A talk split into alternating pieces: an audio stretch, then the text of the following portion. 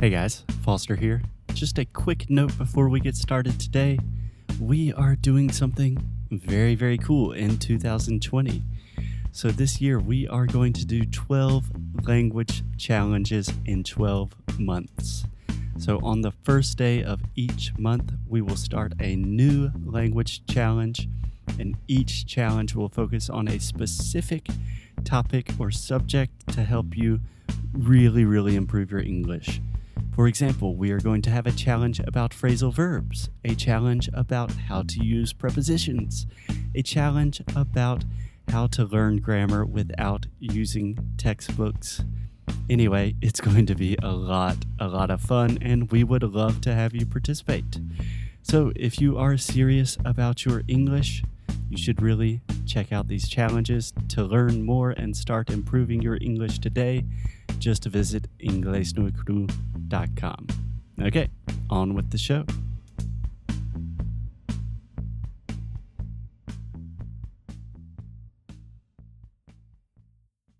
Hey Alexia, Hey Foster, how are you doing? I am fine, thank you.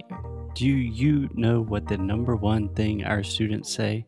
What is the number one reason why their English is not at the level they want it to be? Because they don't have time? Uh, that's up there, but it's not the not the number one reason. Which is? They get very nervous, anxious when they talk. They don't know what to say. They don't have people to talk to. The entire situation just makes them anxious. Yeah. I and hear I that. get that. Yeah, I totally get it too. It's difficult, it's anxiety provoking speaking to new people. That's why we recommend Cambly, because you can talk to native speakers, native professors, 24 7 English classes on demand.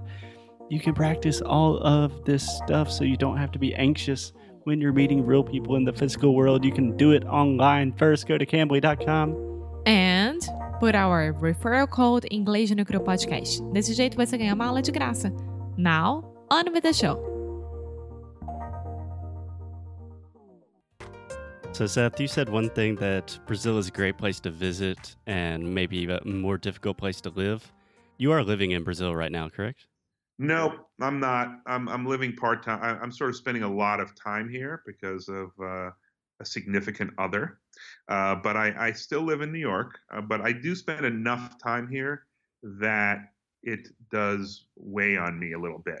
Um, Yeah. you know, the way things don't really work very well, and the way things are frustrating and take a long time and are sort of incomprehensible, and that there's the government is just wasting money left and right, and the constant drumbeat of corruption and Yeah. and uh, are you talking I- about I- Brazil or the US? Oh. well, it's interesting. I mean, people here do somehow think that the United States is perfect uh, and that all laws are enforced and that justice works perfectly. And of course, that's definitely not true. no, no, no. But it, it is a discernible difference, Yeah. uh, even even at its worst.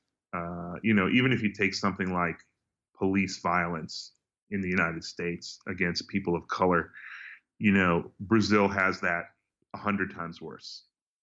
Yeah. Uh, yeah. It's apples to oranges. I always say the same thing. I always say like, if you're a gringo and you say you love Brazil, then you definitely have not lived in Brazil. You you can love the people, you can love the music, you can love the food, but you, the country as a whole, ev you have to have mixed feelings about it, like you do about every country, because it's a complex place, and uh, you know you can't possibly love the efficiency of the government, for example. Yeah. Just I think it has to be a love hate type of Yeah. thing.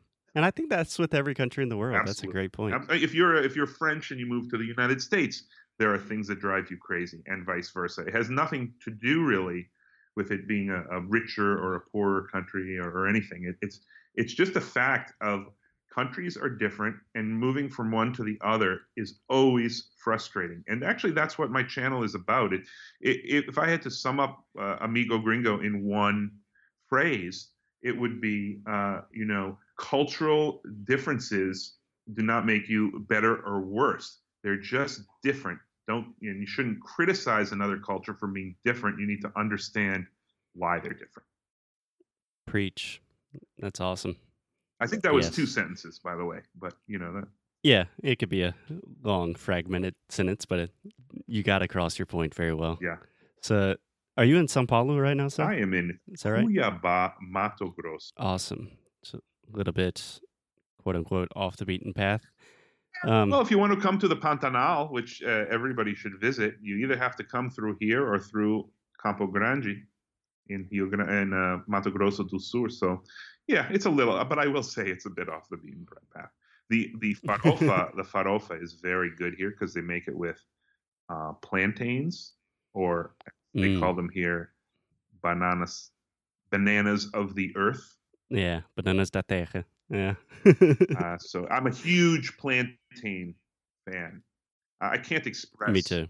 how much I love plantains, and because I worked with people from the Caribbean for for many years in New York, and in New York, where are you, by the way?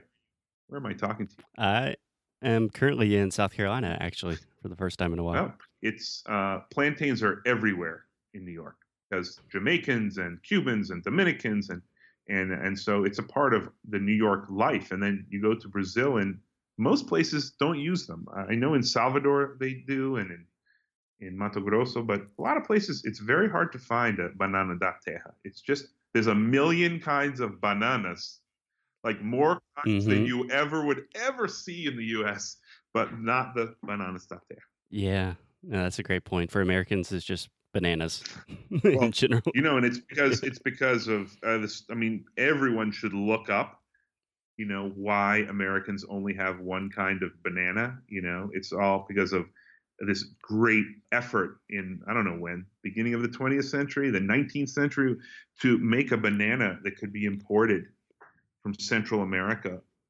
Yeah, United Fruit. States, and, and last longer. You know, right? So.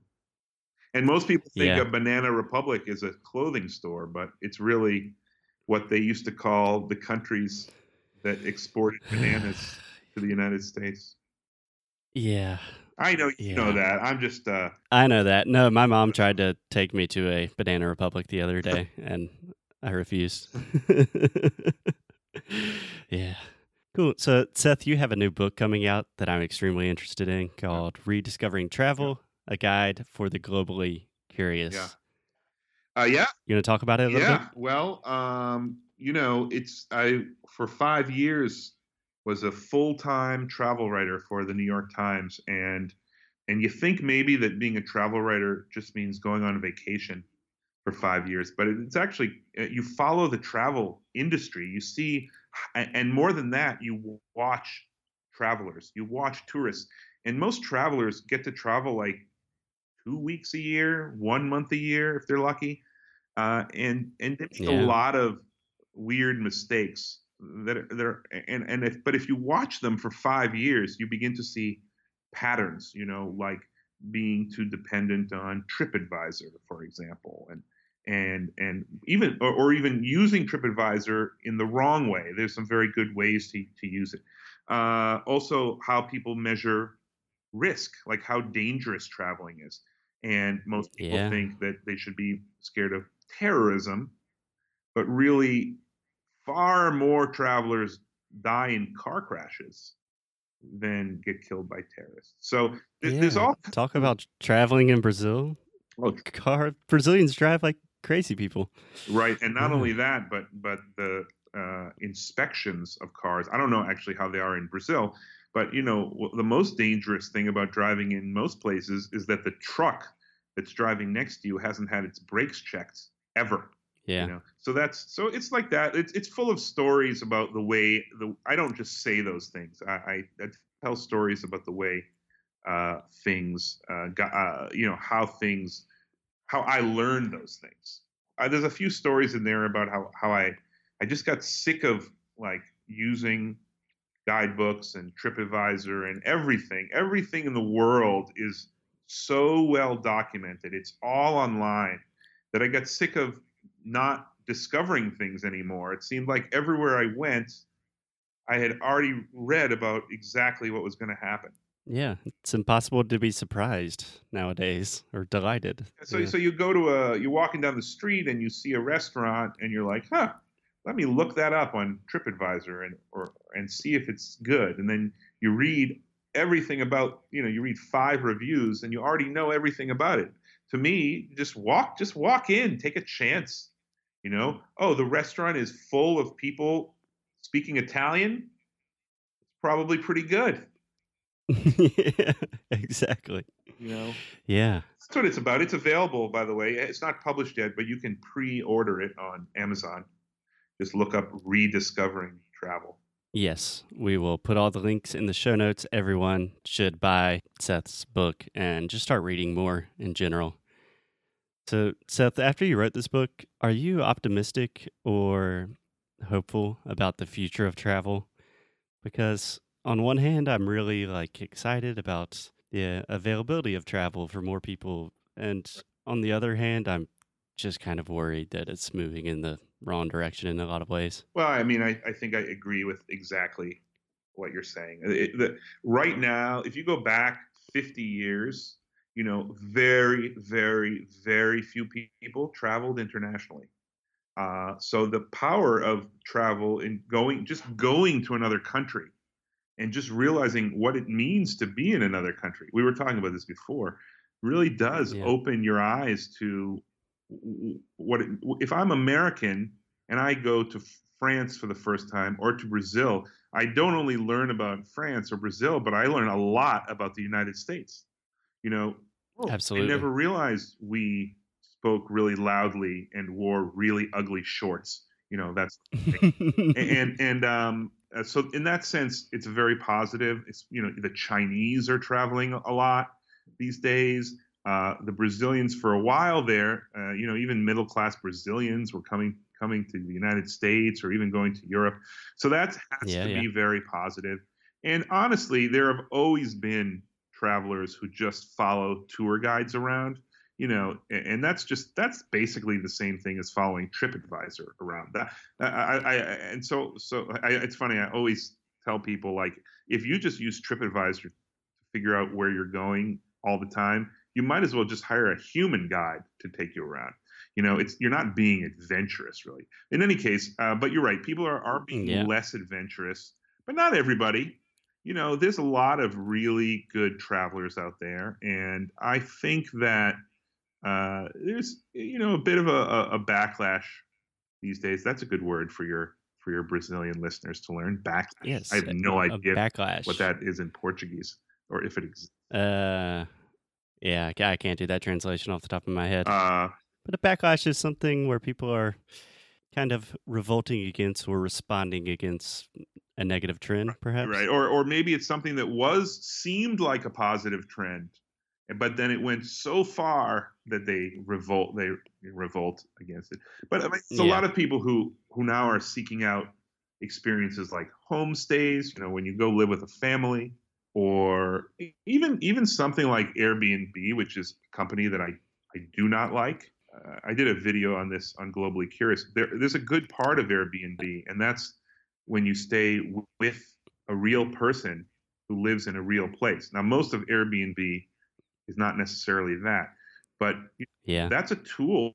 Some of these tools for traveling are really, really great. Actually, even something like Uber is, is kind of, uh, which another company which I dislike.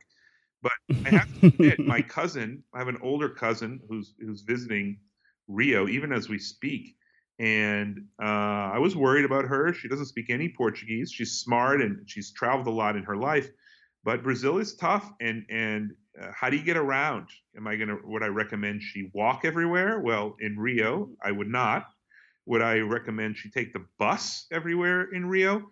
No. Would I recommend she take No. taxis in Rio? You know, there's so many taxi drivers that even if they're honest, they don't speak English.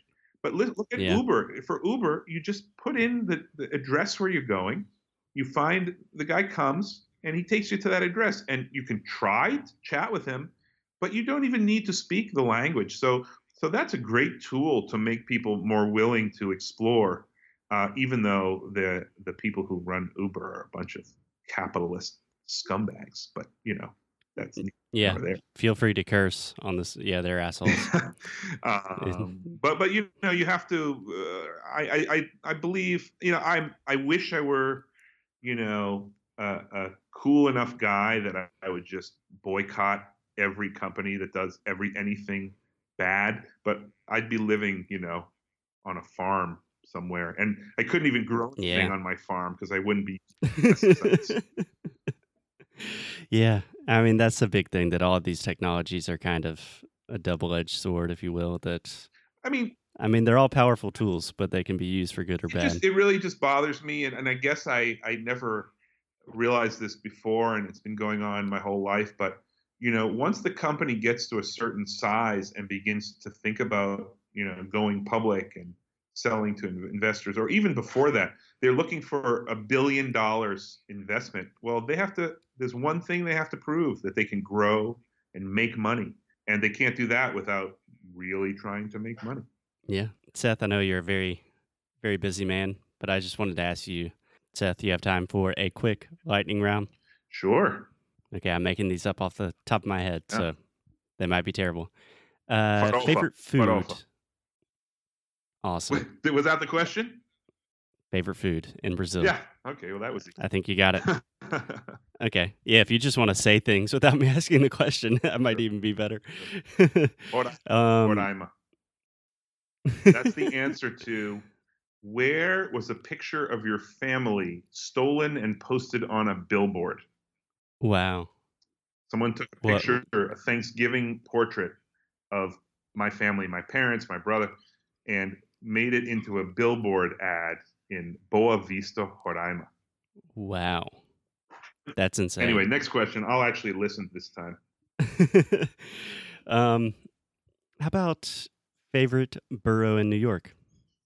Oh, I mean, uh, well, that's actually, I I, ha- I I live in Queens, you know, and I I Mhm. do believe, having lived in New York on and off for twenty more than twenty years, Queens and the Bronx are the two place boroughs of New York that still retain some of the real international immigrant, hardworking street life atmosphere of New York when I arrived in the 1990s. Uh, Brooklyn and Manhattan are fantastic. There's so much there, and there's so much to do, and actually, the best restaurants are there. But they do, you know, because of gentrification and because of a lot of uh, uh, just how difficult it is to make money and, and how high the rents are. You know, it's become kind of a little bit like one big shopping. You know, uh, Yeah, especially. they've changed. And there's still Yeah. so many neighborhoods in, the, in in Queens and the Bronx that are just like regular neighborhoods with regular people, except that they're from a ton of different countries. So, but I'm generalizing, you know, parts of Manhattan and parts of Brooklyn are like that. As well. Of course. Yeah. Where do you live in in Queens? Jackson Heights. Yes, Jackson Heights, which uh, is the ultimate diverse neighborhood. Uh, it's uh, uh, many uh, Colombians and Peruvians and Mexicans, many Indians and Pakistanis, many uh, Thai and Asian people. I like to amaze people by saying that my subway stop uh, in Queens is within three blocks of 14 Tibetan restaurants. Tibetano, okay? Restaurante Tibetano. Mhm. That's just amazing. That's amazing. Yeah, I've heard several people say that Jackson Heights is like per capita the most diverse place in the world. I don't know how that's measured. Well, it sounds good. I mean, it's. I I think that in the United States, there's very few places like it. I think there probably are a few neighborhoods like that, but because New York is so densely populated, you can have many many groups living near each other. So we have a big Colombian community and a big Bangladeshi community, and they're all like in the same few blocks.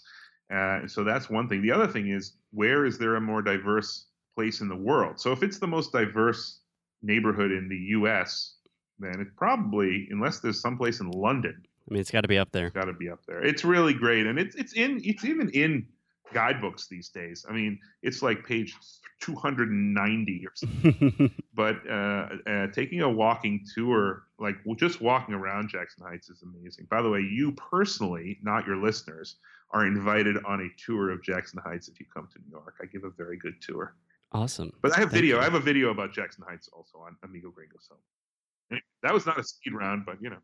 No, but that was very informative. So, how about what is one city, let's say, favorite city in Brazil, barring any big cities? So, Yeah. a city that someone's not imagining. Yeah, uh, I, I I don't. Well, maybe not a city, but it's kind of just like any little city in the interior of Minas Gerais is good for me. Agreed. Yeah, Totally. I have an activity that I do there where I uh, just a random time I just say I'm gonna find the guy who sells homemade cachaça to the rest of the town. Because there's always a guy or a family, and you just ask around and you don't have to ask too many people and then you find out where this family's house is and you go there and you're just like hey do you have any cachaça to buy? And i've done it only like i've done it three times in my life but it it's it's always been a fun adventure and i've always ended up with cachaça which i'm i'm sure is illegally legal to sell but you know no, that's a great activity. Got to do that one day. yeah Yeah, I say let's. I was going to try to give you some controversial lightning round questions, but I won't force you to do that. So, sure whatever Seth, where can people where can people find you? Uh, where can people learn more about your channel, your book, anything you want? Uh, you uh, Amigo Gringo is the channel. You just put it into YouTube and it'll come right out. Uh, the English language channel is called Globally Curious, Globalmente Curioso in Portuguese. Instagram, there's Seu Amigo Gringo, that's in Portuguese, and Seth Kugel, S E A T H K U G E L. Uh, that's my. Sechi Cool Gel. Yeah, it's Cool Gel, which is a little bit sort of dirty if you think about it. That could be a little sensual. Yeah. yeah, and uh, that's my. You know, if you put in Amigo Gringo, you'll you'll find stuff everywhere. But but either my name or Amigo Gringo, Twitter, Seth Kugel. You know, I'm everywhere that you might expect, either under Seth Kugel or Amigo Gringo. The book you can find, uh, you know, on Amazon or Barnes and Noble or whatever site sells American books. Again, just put in my name or Rediscovering Travel, and it will be out in October. And I'm hoping there'll be a, a Brazilian edition. Absolutely. Yes. Everyone read Seth's book. Read more. It's good for practicing your English and learning how to travel. So thanks a lot, Seth. Anything else you want to add? Any ask from our followers? Any recommendations, words of wisdom? Uh, no, just uh, uh, check us out and uh, learn some English and find out that Americans are not as bad as, as you think we are. No, some of us are pretty cool. Yeah, some- Most of us, in fact. Some of us. Awesome. Thanks a lot, All right, thanks. Bye bye. Oi, pessoal! Muito obrigada por ter escutado mais um episódio do Inglês no Micro Rádio. A gente fica muito, muito feliz quando vocês estão aqui conosco. E você que quer continuar recebendo novidades e recebendo recursos grátis, vai lá no nosso site e você vai encontrar tudo isso. Além disso, você vai saber quando que Sound School vai abrir para se tornar nosso aluno do melhor curso de inglês online que existe nesse mundão. Então é isso. Muito obrigada de novo por fazer parte da família Inglês no Micro Rádio e te espero no próximo episódio.